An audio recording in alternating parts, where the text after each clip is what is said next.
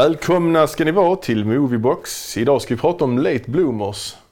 Eh, folk vars karriärer har blommat upp sent i livet. Många använder ju, många använder ju begreppet blomma ut. Men det är ju fel. Blomma upp är ju det korrekta termen. Blomma ut är att blomman har försvunnit ju. Är det så? Ja, den har blommat ut. Den har blommat ut? Det är Ja, höst, precis. nu har allting blommat ut. Ja. Blommat upp är ju mer att ah, den har stått, stått i blom liksom. Det har du helt rätt i. Ja, så det är... Alla använder verkligen det helt fel. Ja, det är intressant. Ja, det är intressant. Men det, det är intressant att titta lite på karriärer. Eh, både hos eh, regissörer och, och skådespelare. Mm. Med hur de har förändrats, deras karaktär. Vissa har det ju, kan man ju säga att det har gått eh, väldigt bra i början. Det är ju väldigt vanligt att man slår igenom som ganska ung. Mm. Och sen blir det liksom svårare och svårare att hålla upp eh, både tempo och hålla samma kvalitet. Ja, Medan vissa andra då gör någon slags förändring i sin, sin karaktär och för, förändrar liksom... Eh, förändring i sin karaktär. Alltså, menar du bara... Ja, okej. sa jag karaktär? Karriär menar jag.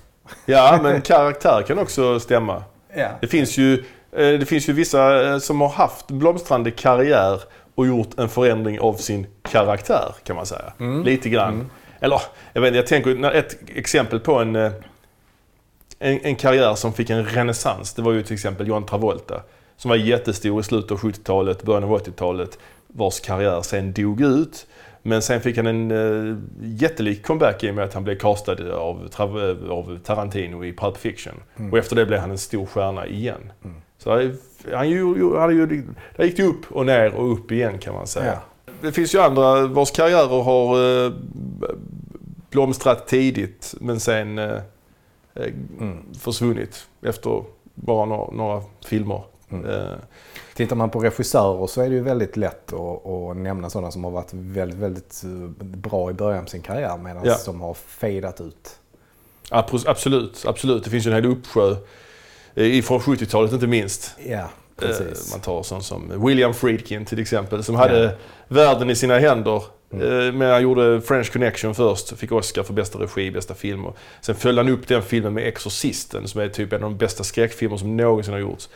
Men sen efter det så gick det ju inte som, Mm. s- som planerat kanske. Man kan ju säga Francis Ford Coppola också. Ja. Väldigt bra under 70-talet och början på 80-talet. Ja, Eh, Medan det har gått ut för eh, efter det och nu Ja. verkar han väl mest fokusera på sina viner. antar jag. ja han har någon vinodling i Kalifornien Mm. va? Ja. Eh, Väldigt framgångsrik. Ja. När det gäller regissörer så är det ju för sig att om vi pratar eh, late bloomers och early bloomers eller vad man ska säga så är det ju, det har mycket med ålder att göra ju. Och det är ju en viss skillnad på, på en regissörs ålder kanske och en skådespelares ålder. Men en skådespelare kan ju slå igenom, eh, vi tar Shirley Temple till exempel. Hon var väl bara hon var väl under 10 år när hon, hon var ju en barnstjärna. Men ungdomen är ju det viktiga för en, för en skådespelare Ja, ofta. Ja. Har man inte liksom varit aktiv och, och känner man är ung så är det ju ganska svårt att, att slå igenom på äldre dag. Och sen så samtidigt tittar man på Tittar man på de manusen som, som skrivs liksom, så är det ju förhållandevis många, många fler roller för yngre människor. Ja, ja precis. Så har det varit, särskilt, särskilt för kvinnor. Det, det, Mm. det finns ju väldigt få eh, alltså kvinnoroller för kvinnor som är över 50 till exempel.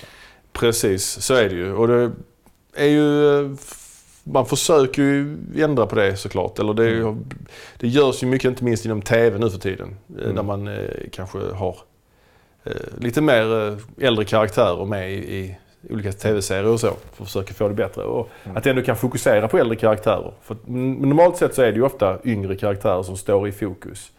Men när det gäller regissörer så kanske en regissör ändå är lite äldre rent generellt när hen slår igenom Mm. jämfört med, med, jämfört med en skådis då som brukar vara ganska ung. Som, som sagt, Shirley Temple hon var ju barnskådis. eh, Mm. Men sen lämnade hon ju i och för sig film, filmbranschen. Och på Det gamla finns ju, finns ju många exempel faktiskt på barnskådisar som har fortsatt upp i vuxen ålder. Mm. Drew Barrymore är ju också, slog igenom som barn i E.T. till exempel. Ja, och sen följde hon upp det med Eldfödd ju. Som nämnt tidigare. precis. Ja, och hon är ju fortfarande stor. Ja, Eh. och framförallt så är hon väl, eh, producerar hon väl mycket nu. Ja, och regisserar en del också va? Mm. Ja, hon har ju haft en hemsk, eh, alltså Hon har haft en tuff uppväxt ja. Ja, det får man säga. Hon var väl i princip... Drogmissbrukare Ja. i- innan, ja men när hon var i tioårsåldern. Ja, ja, det är hemskt alltså. Ja. Eh, Jag vill bara säga, just Shirley Temple, att hon, hon lämnade filmbranschen och blev sen ambassadör ju. mm. Amerikansk ambassadör. Det är ändå en Mm. resa får man Ja, det är säga. det. det, är det. Ehm, Men eh, Ehm. vad har vi för några late bloomers då? Tänker vi. Om vi tänker skådespelare till exempel. Ja, eh, en, en, en klassisk person är ju Morgan Freeman. Just det, just det. Han eh, har man ju i, i, i princip inte sett eh, som annat än gråhårig. Har han varit ung? Har han varit ung? Har han varit ung? ja, ja. Ja, han är född 1937. Så han är ju Ja. över 80 Ja. år nu. Och han slog väl igenom stort. Ah, Robin Hood eller? Jag tror kanske... Prince of Thieves då alltså med Kevin Ja, några år tidigare slog han igenom med Driving Miss Daisy. På väg med Miss Daisy 1989. Just det. Då var det han ändå... Eh, det var han, då var han 52. 52. Det är ju ganska Mm. hög ålder då får man säga när det Verkligen. gäller att få sitt stora genombrott. Och det blev han Oscarsnominerad tror jag, bästa manliga biroll. Filmen vann ju sen en Oscar för bästa film faktiskt. Mm. Eh, En ganska, brukar väl anses som en av de sämsta filmer som vunnit Oscar för bästa Mm. film, tror jag. Där har vi för övrigt en annan late bloomer i den filmen ju. Mm. Jessica Tandy. Det. Som var väl eh, nästan 80-årsåldern när hon eh, spelade huvudrollen i den filmen. Och vann Ja. Oscar också för Ja. bästa kvinnliga huvudroll. Frågan är ju ifall hon, eh, har du koll på hur hennes karriär var innan det? Ja, jag vet att hon har gjort grejer innan. Hon är ju bland Ja. annat med i eh, Fåglarna, Hitchcocks film Ja. Fåglarna. Men det här får man ändå säga är hennes peak. Ja, hon peakar ju här som skådis. När hon är, jag vet inte exakt hur gammal hon var, men jag kan tänka mig att hon var 70 Mm. minst. Mm. Kanske mer. Eh, Ja, men det finns ju en hel del, alltså, jag tänker också lite på Pantertanter, den här Mm. mm. serien. Vad- heter den på engelska? Golden, Girls. Golden Girls, Mm. ja.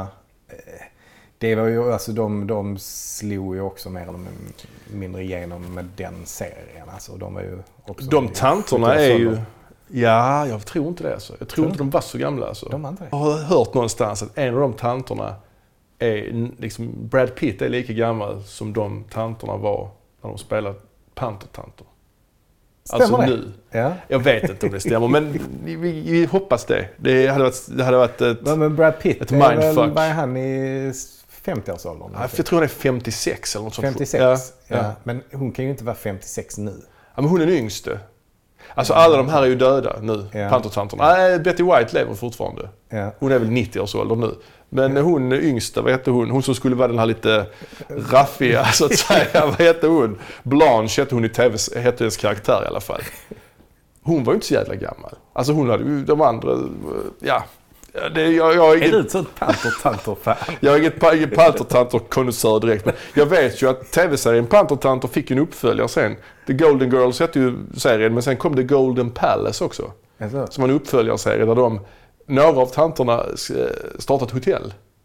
aha, Och jag tror det var någon känd med den också som slog igenom, någon som gjorde en tidig debut där också. Som sen blev känd. John Cleese kanske? Nej, det var ett annat hotell. Jag måste kolla det. Towers. Ja, precis. Ja, jag måste kolla detta nu för det är ju alldeles för intressant att ignorera det, här såklart. är, det här är jättebra. Ja, jag, måste, jag måste gå in på detta nu. Jag måste fact-checka mig själv här lite. Ja, alltså att hon skulle vara lika gammal som Brad Pitt. Ja, det- det, det- det, det känns helt bisarrt. Golden Girls. Det kan Eh, inte stämma. För när gick den serien? Det, Rue McClanahan. 1934 var hon född. Och eh, Pantertanter kom 85. Då var hon alltså 51. Ja, När Pantertanter eh, ja. började alltså. Då är hon alltså yngre än Brad Pitt är nu. Ja, det är hon ju. Och, men, eh, det, var, det var inte så du sa. Nej, kanske inte. Du sa att hon var lika gammal som Brad Pitt nu. Ja, nu är hon död. Men alltså i serien var hon ju lika gammal som Brad Pitt är nu. Man Ja. såg henne som en gammal tant liksom. Ja, okej. Men Brad Pitt Ja, ser man ja. inte som en gammal gubbe. Jag tror du menar att hon var lika gammal som Brad Pitt är nu. Det Eh, hade ju varit helt sjukt. Rue McClanahan som spelar Blanche Dubois i Pantertanter. Det är två rätt jobbiga namn. Två Rue jobbiga. McClanahan. ja. Och hon Ja. spelar Blanche du, Dever, nej, Blanche Devereaux, förlåt. Devereaux. Blanche Devereaux. Och hon är alltså äldre, eller hon är yngre än vad Brad Pitt är nu. När hon, eller Okej. i, i serien alltså. Ja. I Pantertanter-serien. Ja. Mm. Och i Golden Palace då som var uppföljarserien, där slog ju, där har både Don Cheadle och Cheech Marin roller. Aha. Eh, så är det. Ja. Eh, men Pantertanterna ja, och där har vi Estelle Getty också som spelar mamman till B. Arthurs karaktär. Mm. Eh, och hon var ju inte mycket äldre än henne som hon spelar mamman till. Nej, just det. Det är ju också intressant ju. Ehm, men om vi, tar, om vi går tillbaka till Morgan Freeman så Ja. Som sagt, han har ju alltid spelat, i stort sett alltid spelat den här läromästarkaraktären. Som, Mm. som, som lär upp den unge eh, protagonisten. Mm. Han har, ju, han har ju sällan huvudroller, Morgan Freeman. Nej. Han har väl gjort några sådana här deckarfilmer i Spindelns nät Just till det. exempel. Mm, just det. Han har gjort två sådana filmer. Ja. Och, An- annars så är det ju verkligen det. Shawshank Redemption är väl Mm. kanske en av de rollerna han är mest känd för. ja, och Just på grund av att den filmen är så himla den är hy- hyllad. hyllad. Ja. Han är också med i Seven. Där är han ju Ja. också, eh, gör han också. Sen vann han väl... Och så då Robin, Robin Hood, eh, Prince of Thieves. Million Dollar Baby också. Mm. Och en annan Clint Eastwood-rulle, nämligen The Unforgiven. Mm. Så han har ju, han har ju haft en gedigen karriär. Men han som sagt slog igenom över 50, han var över 50. eh, och eh, har ju då som sagt, eh, var ju närmare, närmare 60 när Mm. han spelade in Seven till exempel. Mm. Men där passade ju med en, alltså det hade inte Hur funkat. gammal var han med, när, sa du 52 eller? Ja, ja. Ja, 52 i uh, Driving Miss Daisy. Mm. Samma år gjorde han även Glory, Ärans män. Den med Mm. Denzel Washington där han fick sin första, där han fick sitt stora genombrott också. Ja, Mm. en annan som jag tänker på eh, som dessvärre inte lever längre det är ju eh, James Gandolfini som Mm. slog igenom jättestort i rollen som Tony Soprano i Sopranos. Mm. Han var ju alltså eh, 38 Mm. det är ju ingen hög ålder. Nej, men det är ju nej. ändå en ganska hög ålder att få sitt stora genombrott Mm. nu för tiden. Absolut. Och frågan är om inte den här eh, Tony Soprano-rollen hade kommit. Alltså för han är ju som klippt och skuren för den ju. Oh ja, Det måste man ju säga. absolut. Alltså hade inte den, hade inte den eh, liksom blivit av den serien. Så är frågan om han Mm. hade Nej. liksom... För den är ju lite grann det, det som, man, som han är, som personifierar honom ju. Ja, för tidigare har man, ju- har man, ju- har man ju sett honom i eh, True Romance. True. Romance och även eh, den här eh, där han spelar, den här Get Shorty är väl också med? Mm. Där han spelar två eh, olika henchmen helt enkelt. Lite så gorillor som Mm. det heter. Ja. Det är ju inte alls den typen av karaktär, det är ingen stor karaktär liksom sådär. Nej. Men Sopranos fick han ju verkligen eh, någonting att bita i. En Mm. mm. riktigt matig karaktär. Han, han avled ju i, i nitt- eh, 2013 i, eh, i Rom faktiskt. Mm. Han var på semester där. Tråkigt. Mm. Ehm, har du någon annan late bloomer som vi kan nämna alltså man kort? får nog säga Ian McKellen också. Ian McKellen ja. Ja, om man tar hans mainstream, eh, mainstream genombrottet var ju sent. Ja. Det, det som jag kommer att tänka på är ju X-Men. När han spelar Magneto. Just det. Och det, han, han gjorde också en Stephen King-filmatisering precis Mm. innan det. Apt Pupil. Ja, Sommardåd. precis. Sommardåd, ja. Brian Singer. Och samma regissör ju som ja, till det är X-Men. samma ja. regissör. Ja, ja. okej, ja, ja, ja. Eh, Eh, men, men, han, vad men hette han som dog som spelade pojken där? dog han? Brad Renfro. Ah, Brad Renfro, just Ja, han gick bort Mm. i förtid. det. Just det. Han, var alltså, han är född 1939 Mm. och då var han ju alltså nästan 70 när han gjorde Apt Pupil. Eh, den kom 98, Apt Pupil. Ja. Och 95 gjorde han Richard the Third. Ja. Men det är inte så eh, kommersiellt. Det är ingen jättekommersiell det är inte film. X-Men. Nej, men jag minns ändå den och jag minns att den gick på bio. Så det var Mm. ändå en... Mm. eh, Men, men alltså det var en film som vann priser liksom på Mm. festivaler och så. Så det var ändå en gedigen film så.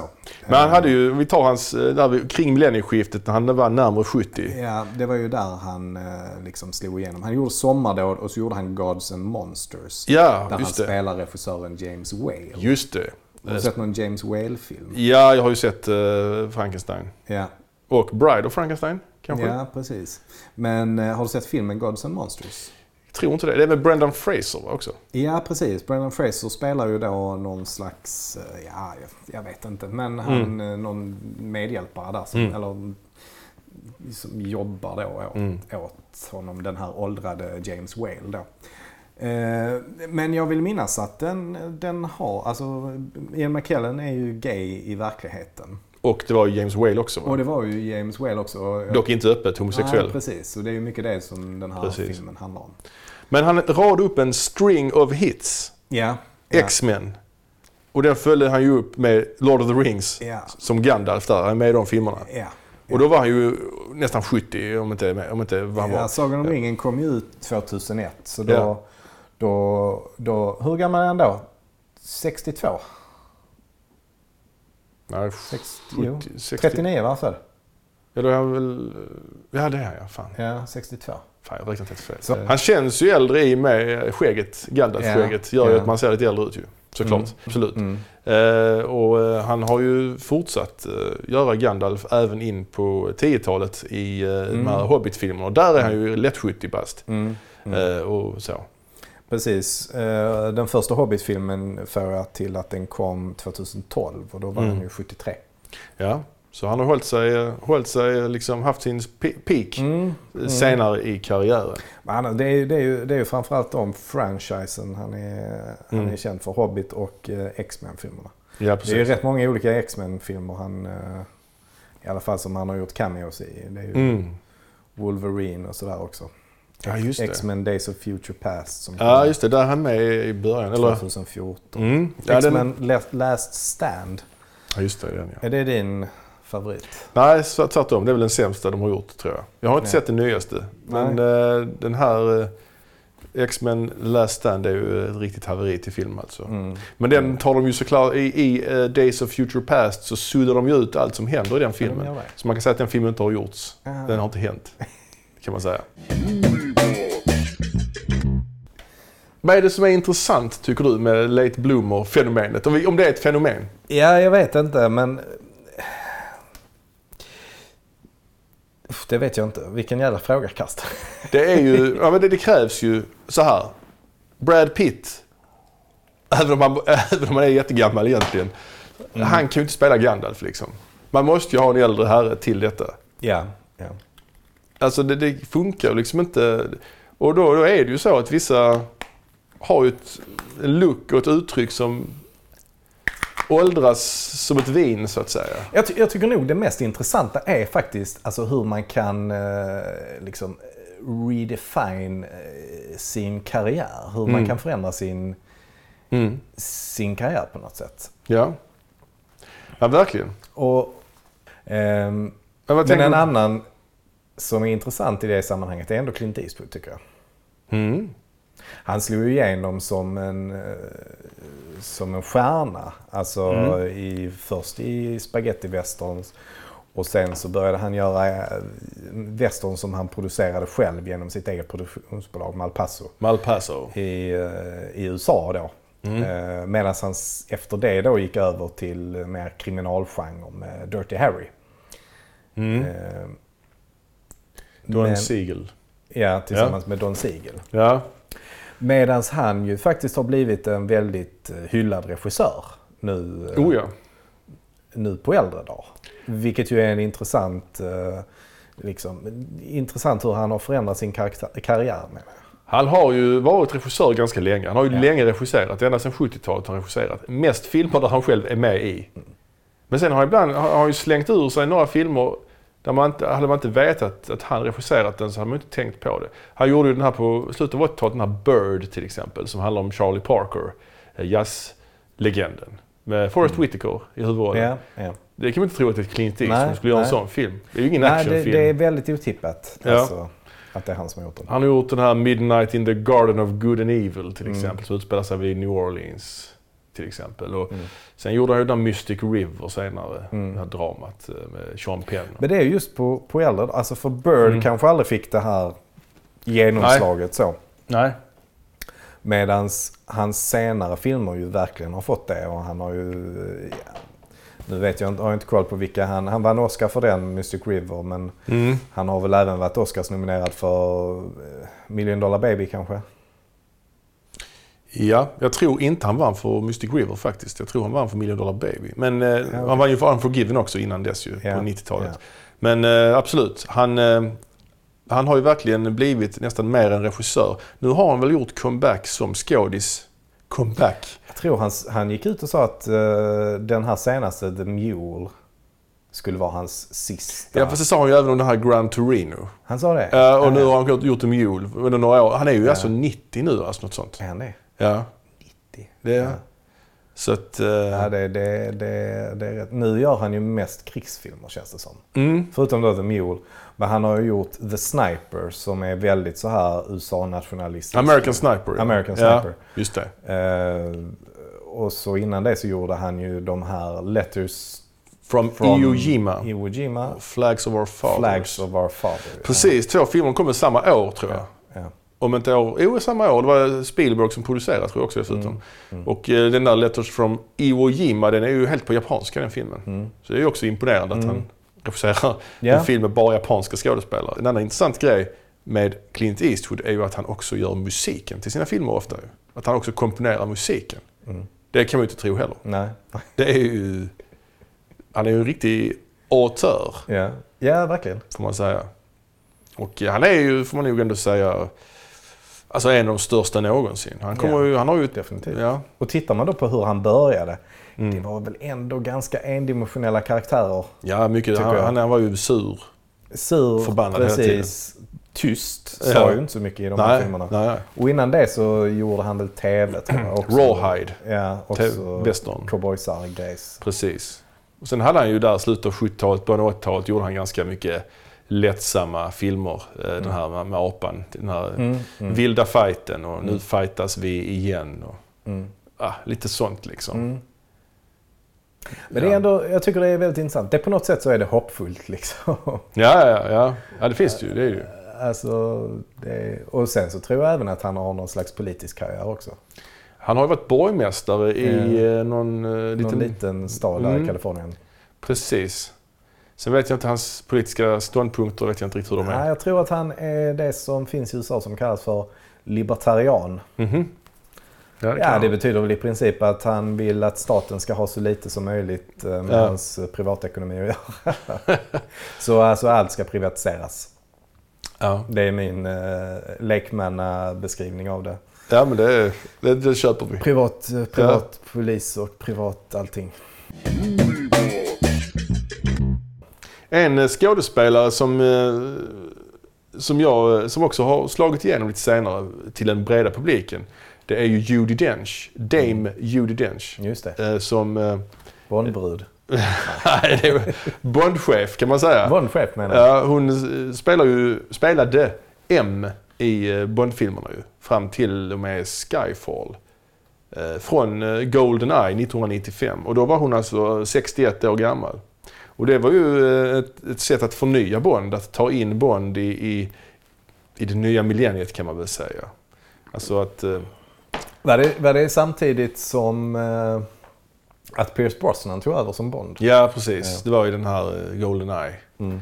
Så att där, där drar hon ju, säger hon ju grejer att Bond, att han är en dinosaurie, Dinosaurie, och sexistisk och sådär.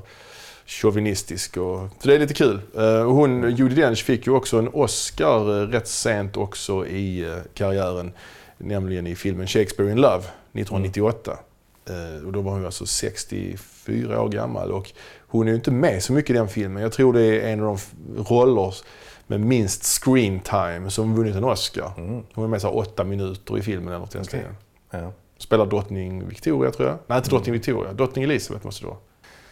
Vi har ju också en annan, eh, en annan kvinna som eh, jag eh, tycker är mycket bra. Mm. Kathy Bates.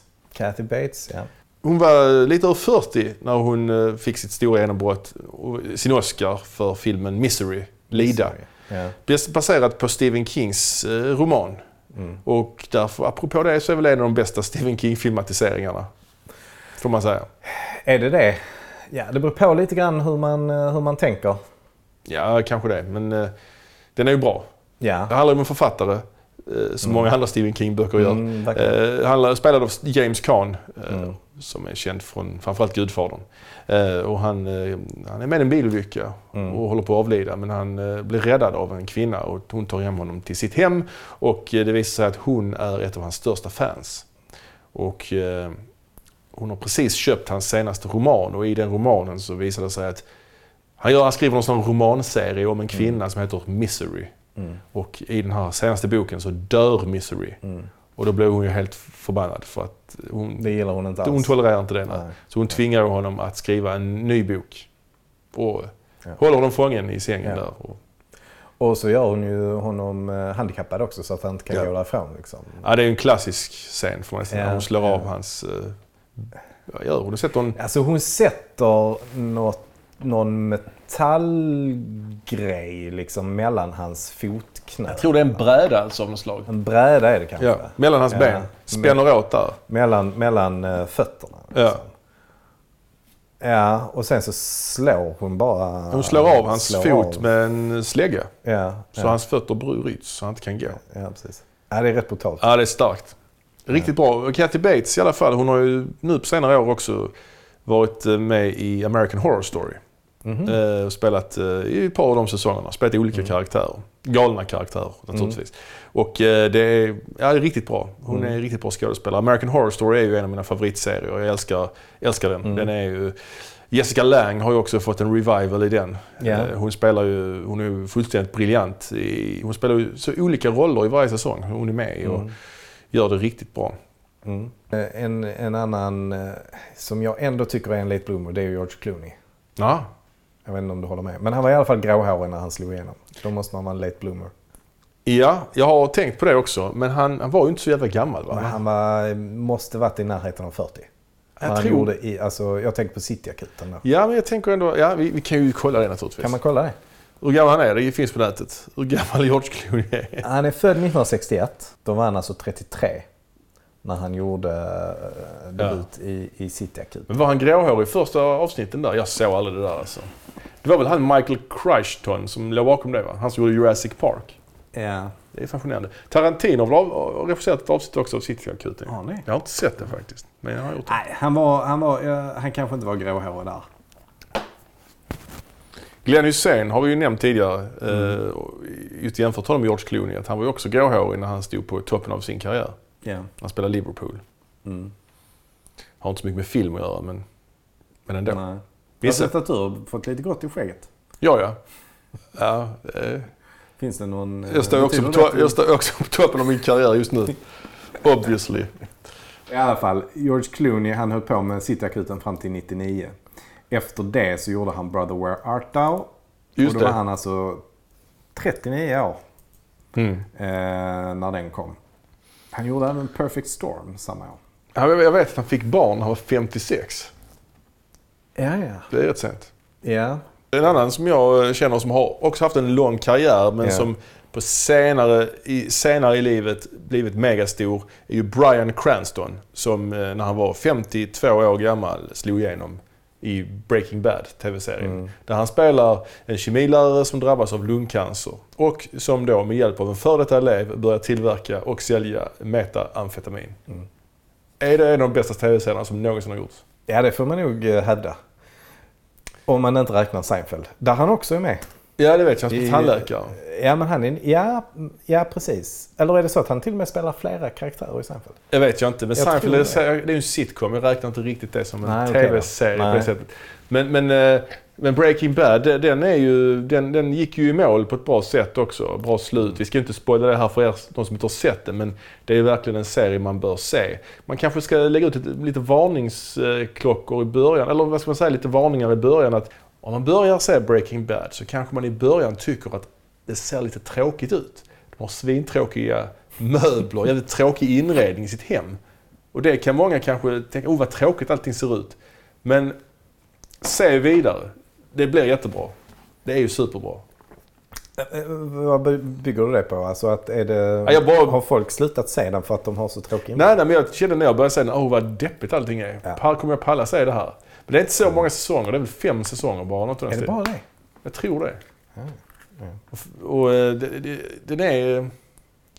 Den är riktigt bra. Han Mm. går, genomgår ju en ri, riktig resa, den här karaktären. Ja, det gör han. Walter White. Bå- Både, både den karaktären och eh, han den här yngre. Pinkman.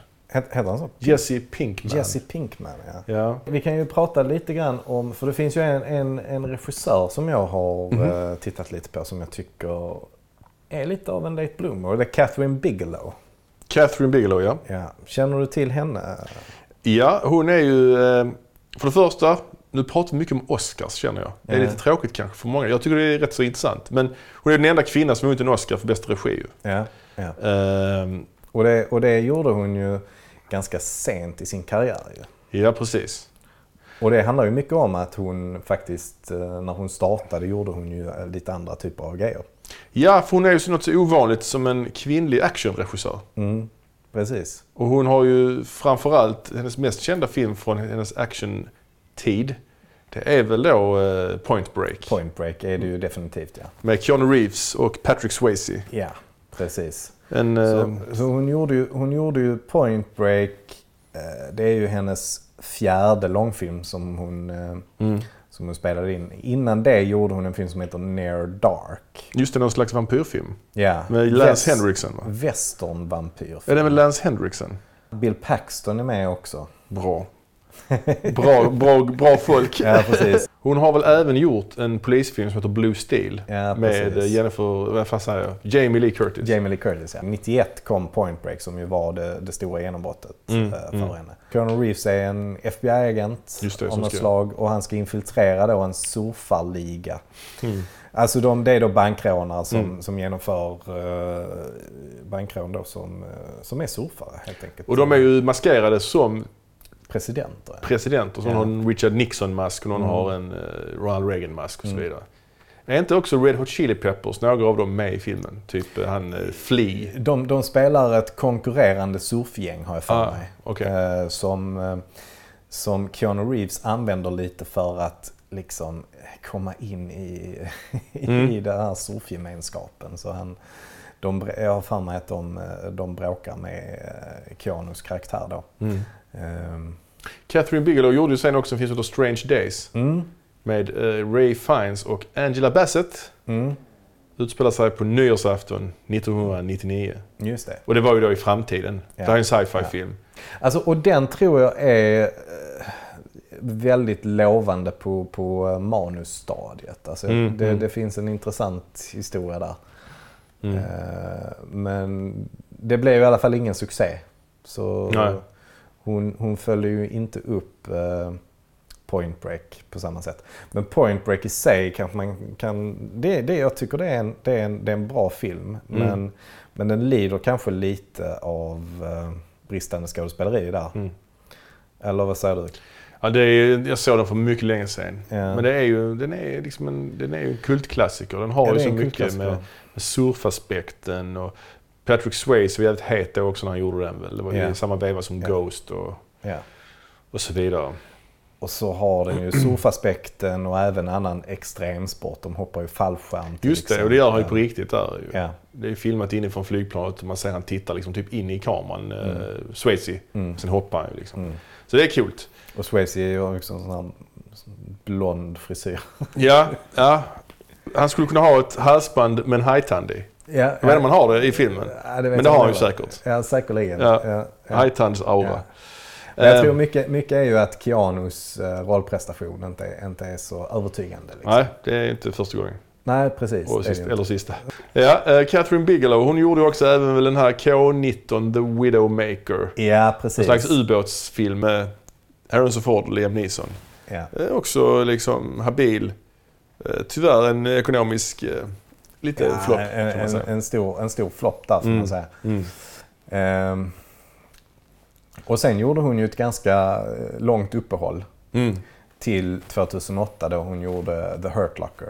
Som då blev hennes stora Ja. hit. Hennes stora genombrott kan man Ja. säga. Eller hennes stora, hennes peak. Hennes peak, definitivt. Och där fick hon ju ehm, en Oscar för bästa regi i den. Och eh, alltså en, eh, en jättebra skildring, av hur, hur det är liksom i, Mm. i kriget. Med Irak. Jeremy Renner va? Ja, och det var hans genombrott också. Och det var också ganska sent genombrott. Faktiskt. Är 30 i den. Eh, 38. I den? Mm. Jävlar. Ja. Ja, ja. Ja, Och hon gjorde också sen väl Zero Dark Thirty också. ja. Den som handlar om hur de hittar bin Laden och så vidare. Eh, ja precis. Ja. precis. Så har gjort, gjort två så här krigsfilmer där. Ja, ja, med ganska eh, kort. eh, Det är 2008 och 2012. Ja.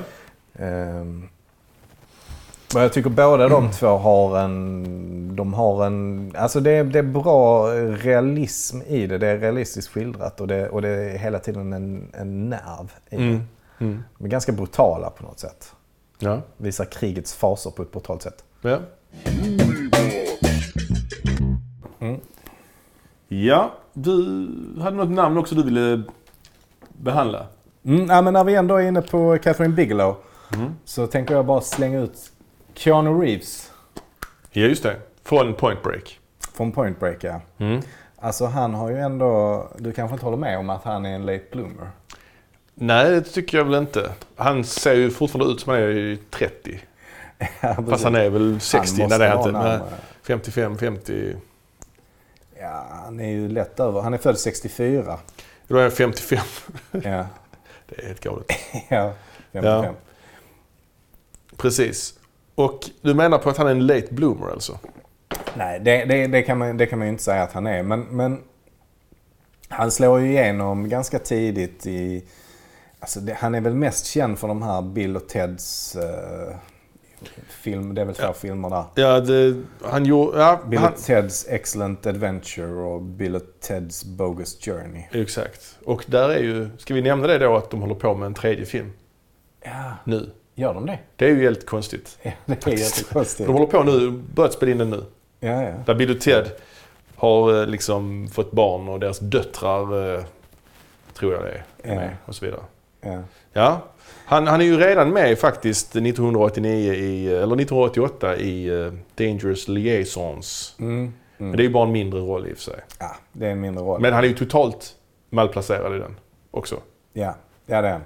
Han har ju jättemycket problem med, med alltså, för där ska han väl ändå ha någon engelsk dialekt. De andra, eller nej, det är i och för sig bara amerikanska skådespelare i den. Glenn Close och John Malkovich. Och Uma Thurman. Uma Thurman också ja. Men däremot Är det inte så, också Michelle Pfeiffer? Jo, Michelle Pfeiffer. Ja. Ja. så det är bara amerikanska Jag har problem, vi pratade om Den utspelar sig i Frankrike så den... Jag har problem när filmer utspelar sig i Frankrike, framförallt på 1700-talet, och folk pratar amerikanska. Ja, men det har man ju. Oavsett om de ska utspela sig någon annanstans än i USA så är det problem. Jag tycker det är exakt samma sak i eh, Robin Hood, Prince of Thieves. Ja, Take a bath. ja nej. Alltså, Då får man prata, eh, där ska man ju prata brittiska. Och Ja. även tycker jag, när det ska utspela sig i Frankrike, så föredrar jag brittiska ja. framför absolut. amerikanska. Ja. Det är ju kanske för att den amerikanska inte. dialekten inte fanns på den tiden egentligen. I den Ja, meningen som det, den är. det, det, Precis, jag vet inte varför det är Det är klart att det varit mer korrekt om man hade pratat franska naturligtvis. Ja. Men uh, who are we kidding? Nej, men det, det hade ju inte funkat såklart. Nej. Eh, så.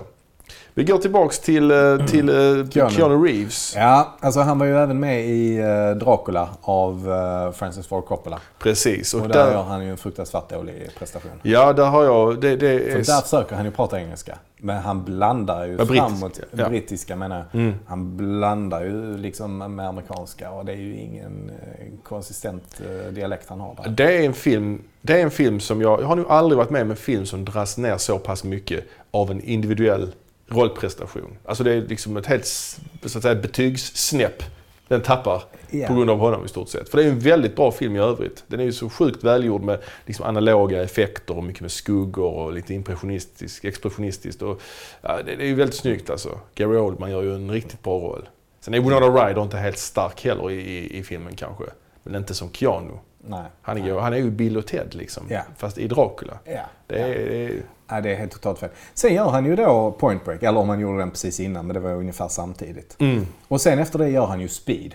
Och där cementerar han ju sig själv som en slags uh, ung actionskådis i de Absolut. här filmerna. absolut. Vilket han sen följer upp med Matrix-filmerna. Ja, och om vi bara... Och, och däremellan gör han ju också några andra. Djävulens advokat till exempel. Ja, Johnny Mnemonic. Johnny Mnemonic. Kanske ja. ingen hit i och för sig. Vi kan ju backa Eh, bandet lite också. Det, man får nog ändå säga att det är en... eh, Det har blivit väl en kultfilm, Johnny Mnemonic. Eh, ja, alltså, det det är en av de få så här steampunk. eh, Mm. William Gibson. Eh, Det, det är ju också... eh, Dolph Lundgren har ju en rätt så Ja. eh, intressant roll också i den filmen. Det är en bra kastad film överhuvudtaget. Alltså Henry det, Rollins är med Henry också. Rollins är med där. Gamla Black. Flag-sångaren. Ja. Han har ju också, om vi bara går tillbaks lite, så har han ju Mm. också haft lite av en indie-aura. Han har ju gjort eh, My Own Private Idaho med River Phoenix till exempel. Det är ju också lite credit sådär ju. ja, det är det. Men du har rätt där att han går in där med speed och sen följer han upp den med nästa liksom eh, Matrix då. Med, med Matrix.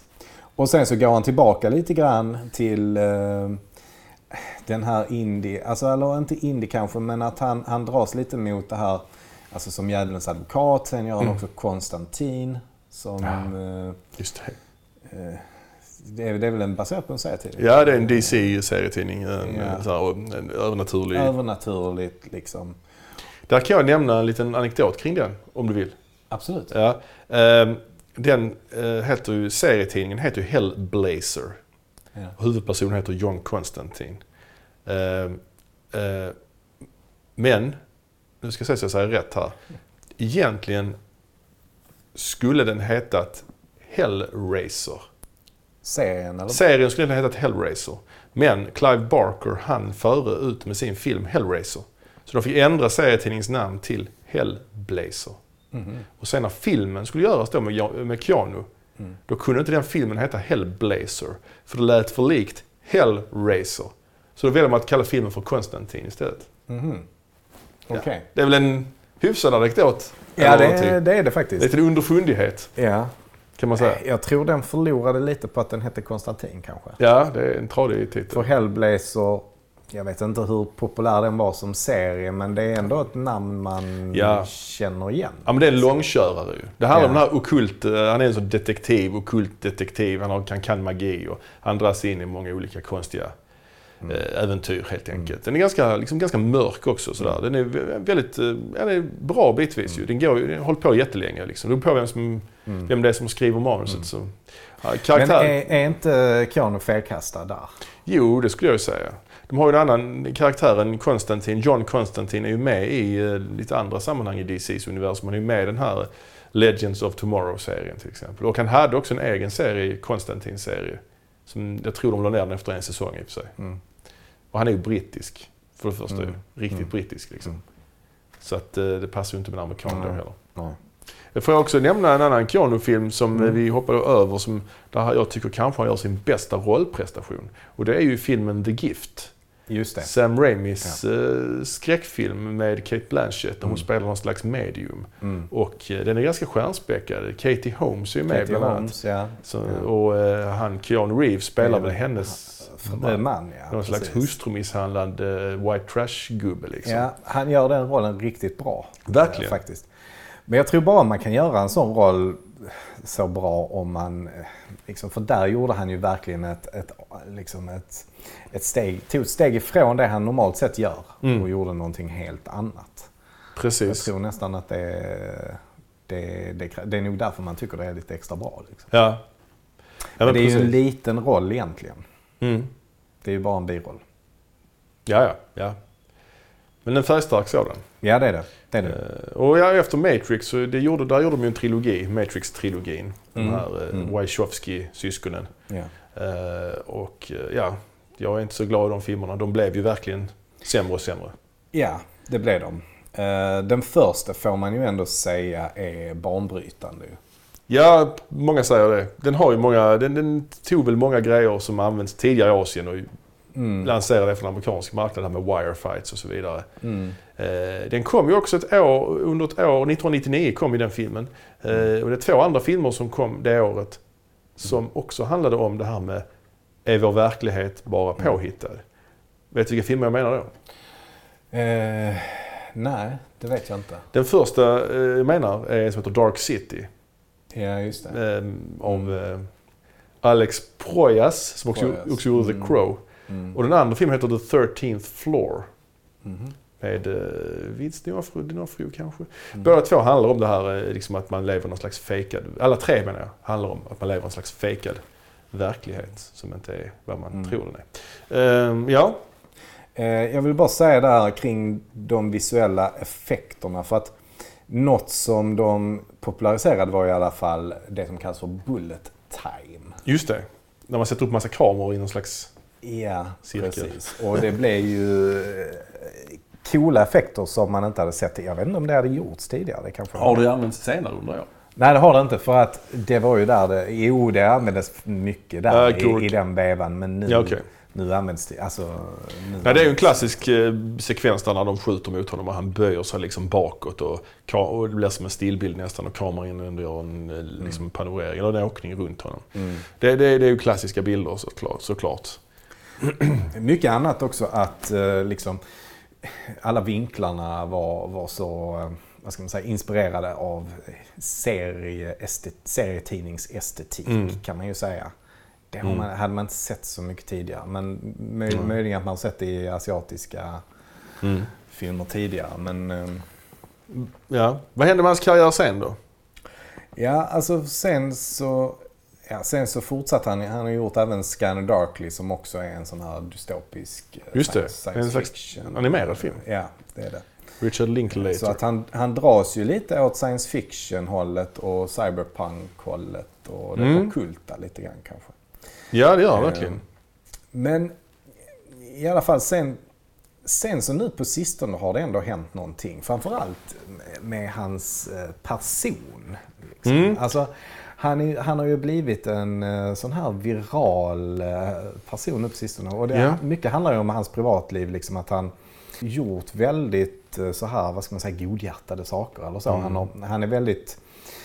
Han är, han är en väldigt så här öppen person. Och Mm. när han jag har bara hört liksom, men när han ska åka någonstans så åker han helt själv. Det är inte så att han har ett helt entourage Mm, med mm, sig. Så, mm. och så att han är, han är en Mm. ganska enkel, trevlig person. Liksom, Har du så. träffat honom? Nej, jag har inte träffat honom. Men det är, det, man, det är ju det man Ja. hör. Och det har ju kommit Ja. massa sådana virala Han åker tunnelbana själv och sånt. han på tu- exakt, ja, och han sitter själv på tunnelbanan. Ja. Typ han öppnar, låter äldre personer sitta om det är fullt på tunnelbanan och sånt. Som en vanlig människa. Så, Han precis som en vanlig människa. Precis som du och jag. Ja, exakt. exakt. Han har ju också, han har ju också på senare år fått stora, stor, liksom en uppsving också med den här John Wick-serien. Verkligen. Det är ju en serie nu, en action Ja. filmserie där han spelar någon lönnmördare. ja, det har kommit tre, Mm. tre filmer. Precis, den tredje kom ju nu 2019. Ja. Och jag såg också ett meme, eller vad fan man ska säga, på nätet om Keanu Reeves. Och att eh, nu är Keanu Sansen, Keanu Sans, alltså renässansen fast Keanu. Ja, ja, ja. The Keanu Sans is here. Så visade de då en bild. John Wick. De Mm. visade eh, den här Bill och Ted antagligen. Mm. Och eh, han är också med i Toy Story 4 ju. Mm. Och gör blir bejublad där ju. Han spelar en sån Mm. kanadensisk eh, sån här Daredevil, sån här Evil Knievel-figur. Mm. Mhm. Eh, en leksak då. Mm. Som också har blivit väldigt hyllad. Så att Mm. han har ju blivit väldigt... Och han är också med i ett kommande tv-spel som heter... Cyberpunk 77. Precis, där han... De Är har, det, är det 77? ja, jag tror det. Ja, ja. Där de har. Um, 2077 kanske. 2077 är det. Ja, de har, där de har använt hans liksom, utseende, motion capture och så vidare. Ja. Ska vi komma nästa år tror jag. Och där dras han ju återigen till, till cyberpunken då kan man säga. Ja, Precis ja som tidigare. precis. Eh, Precis. Så att det är ju lite kul. Nej, men han, han är ju någon som verkligen känns, känns het nu. Så att det här är ju verkligen hans eh, nästa steg i karriären. Alltså. Mm. Vi kan prata lite grann om en annan figur som heller inte är alls gammal egentligen. Eh, som har haft en lång karriär men som har också haft som har förändrat sin karriär ganska mycket under, under årens lopp. Och jag tänker då på Christian Bale Mm. eh, som slog igenom som, redan som ung, som, Mm. som en barnstjärna. Mm. Eh, och han gjorde ju sin stora debut som 13-åring i Mm. eh, den sovjetisk-svensk-norska filmen Mio min Mio. Mm. Baserad på Astrid Lindgrens fantasyroman. Vad sa du nu? Sovjetisk, svensk, Svensk, norsk. norsk. Ja. Okej. Eh, Hur fan blir det till en sån eh, konstig produktion? ja, det är någon sån samproduktion ju. Eh, Ja. Jag såg den på bio när jag var barn. Ja. Den var ju dubbad till svenska då, ja. såklart. För att det var ju skådespelare från alla möjliga länder i den. Den är baserad på Astrid Lindgren-boken så, såklart. Och det tänker man kanske inte på att man kanske kan definiera Astrid Lindgren som en fantasyförfattare. Och den har gjort, eh, i alla fall vad jag vet, tre fantasyböcker Mimmi Nils. Karlsson Pyssling. Ja, där, den är Karlsson på taket. Karlsson på taket är väl mer cyberpunk, steampunk. Nej, jag vet inte. Nej, men jag tänker Mimmi Mio, Bröderna Lejonhjärta och eh, Ronja Rövardotter. Alla, de tre har ju drakar och troll och skit liksom. Ja. Är det drakar också i Ronja Rövardotter? Eh, nej, nej, men Men där är sådana vildvittror. ja, Ja. tydlig fantasy, tydlig fantasy-anknytning. Ja. Eh, men den här filmen är inspelad i Ukraina faktiskt, Mimmi Mio då. Ja, ja. Och den spelades faktiskt in när Tjernobylverket havererade. Gjorde den det? Ja, så de fick evakuera och eh, sen återvände de lite senare. Okej, det blev en dyr produktion med andra ord. Ja, Christian Bale berättade att de hade någon snubbe som gick omkring med en geigermätare när de satt och käkade lunch. Det, det är Okej. lite kul. Ja.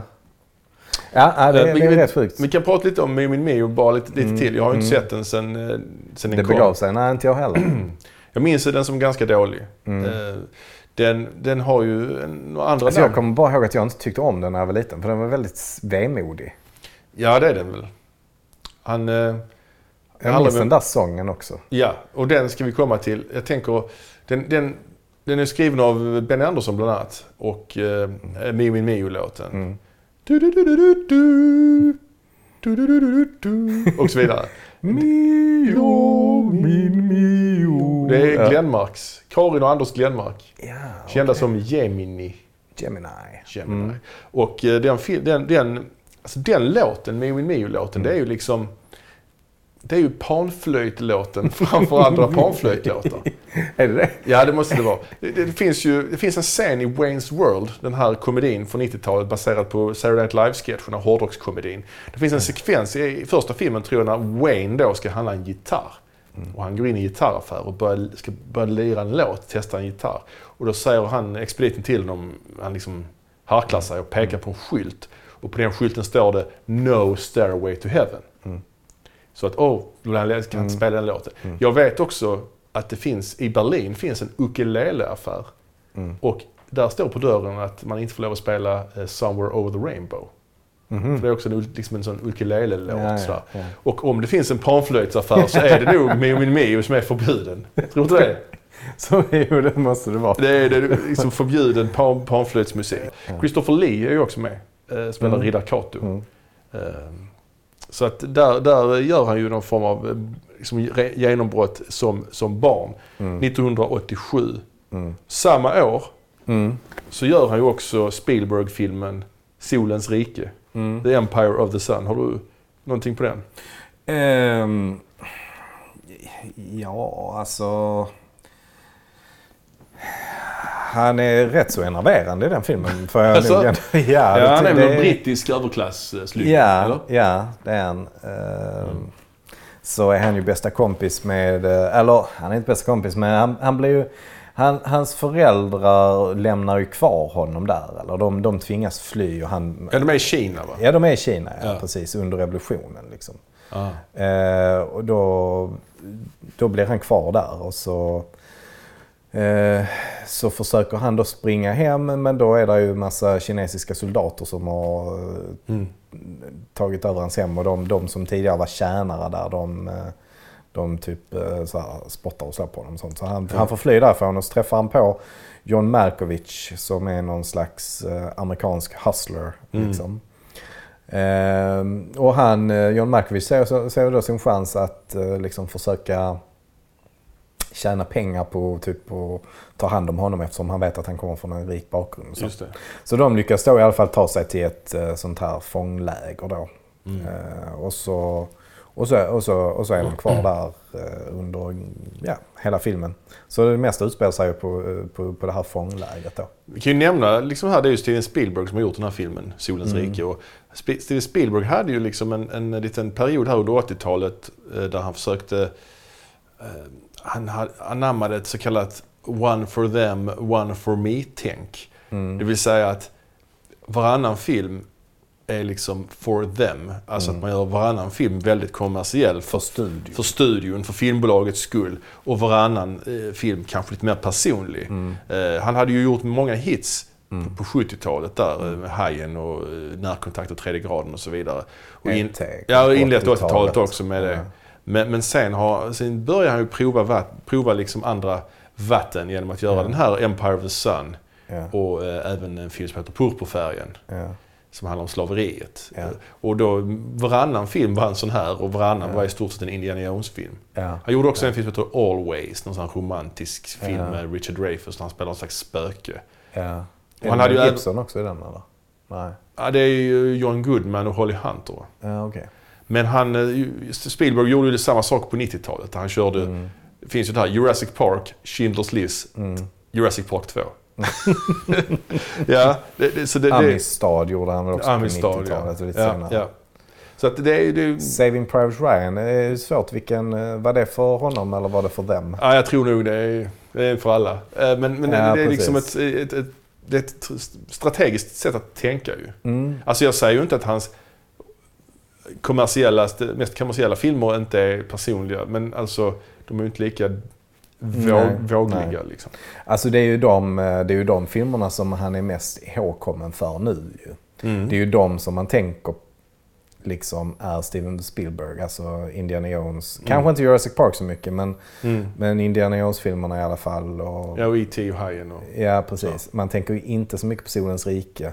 Nej. Eller Purpurfärgen. Nej, precis. De har ju blivit lite mer, lite mer eh, bortglömda. Eh, men om vi återgår till... Och med rätta, för att Solens rike är ju, det tycker jag inte är en bra film alltså. Nej, okej. Nej, jag minns inte det riktigt. Det är länge sedan. Men om vi återgår till Christian Bale då så har han, har han ju... Han hade ju en, eh, liksom en barnkarriär men sen... Ja, man blir ju äldre såklart. Mm. Och sen övergick han från någon slags barnstjärna till någon mer, kan vi säga kultfigur. Eh, kan man säga det? Alltså det han gjorde var ju American Psycho, är väl en av hans eh, Ja. första filmer, stora filmer i vuxen ålder där han har en huvudroll i alla fall. Ja, och det är ju liksom väldigt, alltså det är baserat på en Mm. eh, bok av Mm. Bret Easton Ellis som är en Mm. väldigt, en kultklassiker. Ja, det är det. Som det är handlar det. om en, eh, handlar om en sån här yuppie, nej från 80-talet. Ja. Uh, utspelar sig på 80-talet, en yuppie, börs, Mm. börshaj så att säga. Som, som också är seriemördare. Mm. Som, Mm. som är helt besatt av eh, sitt utseende och, och så vidare. Och Mm. väldigt, väldigt välskriven bok och väldigt obehaglig bok. Ja, ja, det är det. Och då är ju Christian Bale är väl som klippt och skuren för den rollen, så att säga. Ja, det borde han vara. Men det är ändå någonting som inte riktigt funkar i den tycker jag. Tycker du, vad tycker du om den filmen? Alltså när jag såg den filmen var jag så färgad av boken, för jag har sett, läst den Ja, ganska nära ja. inpå. Så att den eh, lever ju inte upp till boken. tyvärr. Nej, det gör den inte, inte alls tycker jag. Nej, det är så mycket med boken. Alltså det är så många Ja, aspekter ja. som inte man får med i filmen. Som Mm. det brukar vara naturligtvis. Ja. Men, men, men å andra sidan, ja. Men jag tycker de missar målet rätt ordentligt i filmen faktiskt. Mm. Jag tycker filmen är snygg och jag tycker att, jag tror Christian Bale gör vad han kan i, Mm. i den. Liksom. Mm.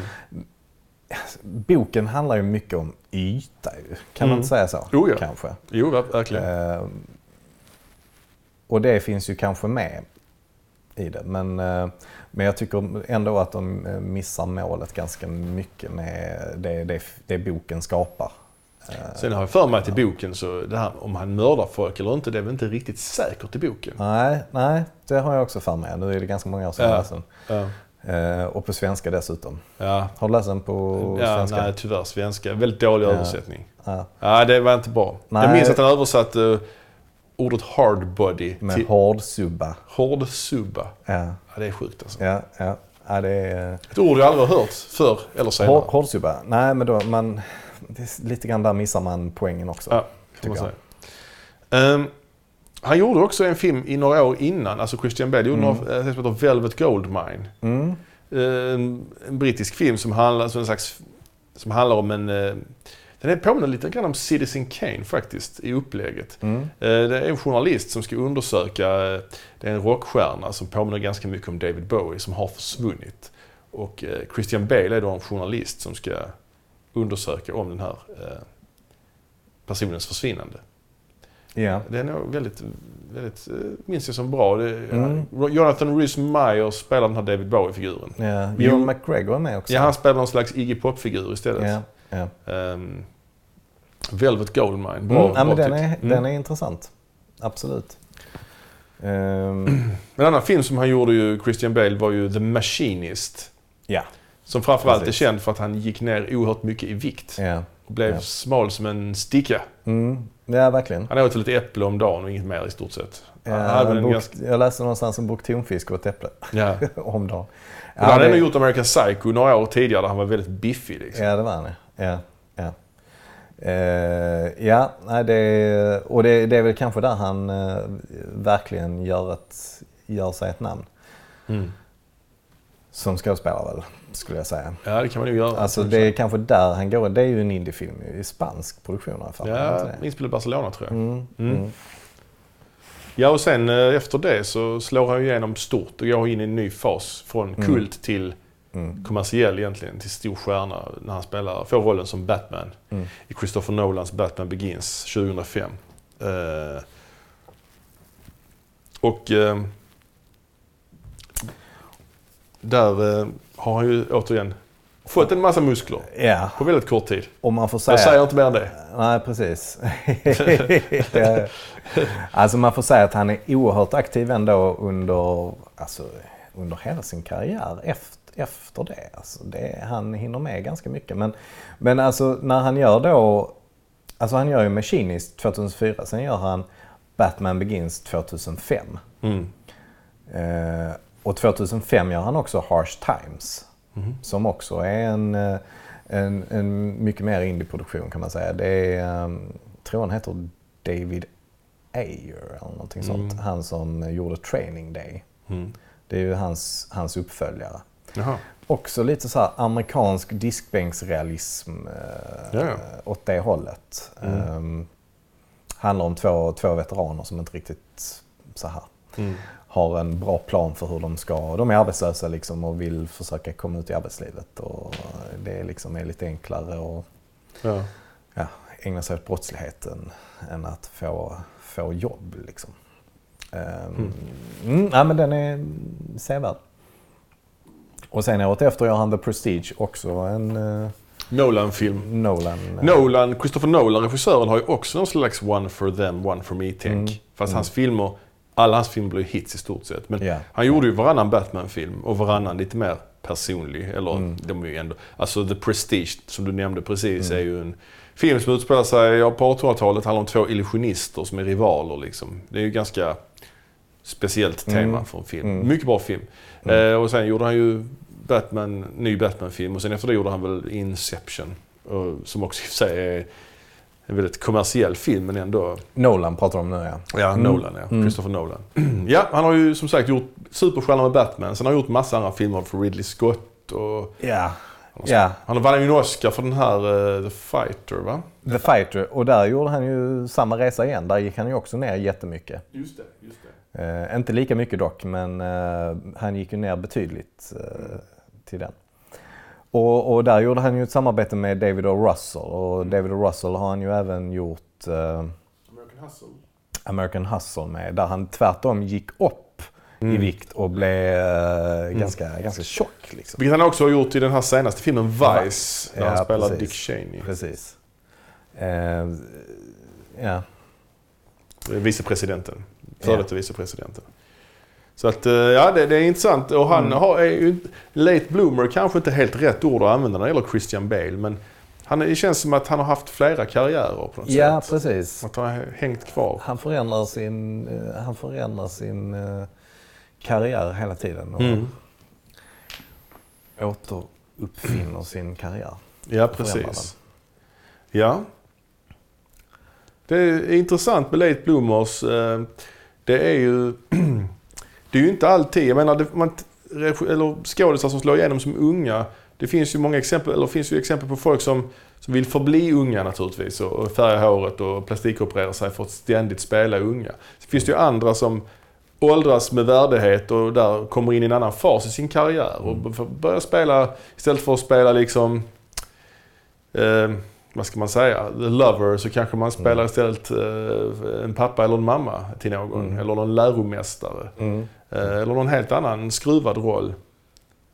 Tänker på Patricia Arquette till exempel. Mm. Hon har ju fått en uh, oerhörd Mm. renässans också med den här Escape at Dannemora på Mm. HBO. Mm. Där hon eh, inte alls eh, Ja, hon spelar en helt annan typ av karaktär än vad hon gjorde i True Romance till exempel. Eh, Och, det, och där tror jag också det finns fler sådana roller för män än för kvinnor. Ja. Alltså det skrivs mer för män. För det finns ganska Ja. många manliga exempel. Det finns ju Sean Connery till exempel. Jo, ja. Som har gjort den resan. Robert Redford kan man säga också kanske. Mm. Clint Eastwood. Precis. Så att det finns ganska många exempel på män som gör det men, men tyvärr inte för kvinnor. Och det, det är ju en problematik liksom i, i Hollywood att det skrivs eh, för lite Mm. av den typen av roller för kvinnor. Verkligen. Men eh, vi får hoppas det blir ändring på det. Och, eh, Ja men det ser vi redan nu, tycker jag. ja, ja, gör att det börjar komma. Det börjar komma. Det börjar blomma upp. Det man börjar blomma ut. Blomma ut och blomma upp och allt möjligt. Men eh, ja, ska vi eh, tacka för oss. Ja det gör vi. Tack ska ni ha. Tack, tack. Hör oss igen om en... Hör oss igen nästa gång. Hej! Hej.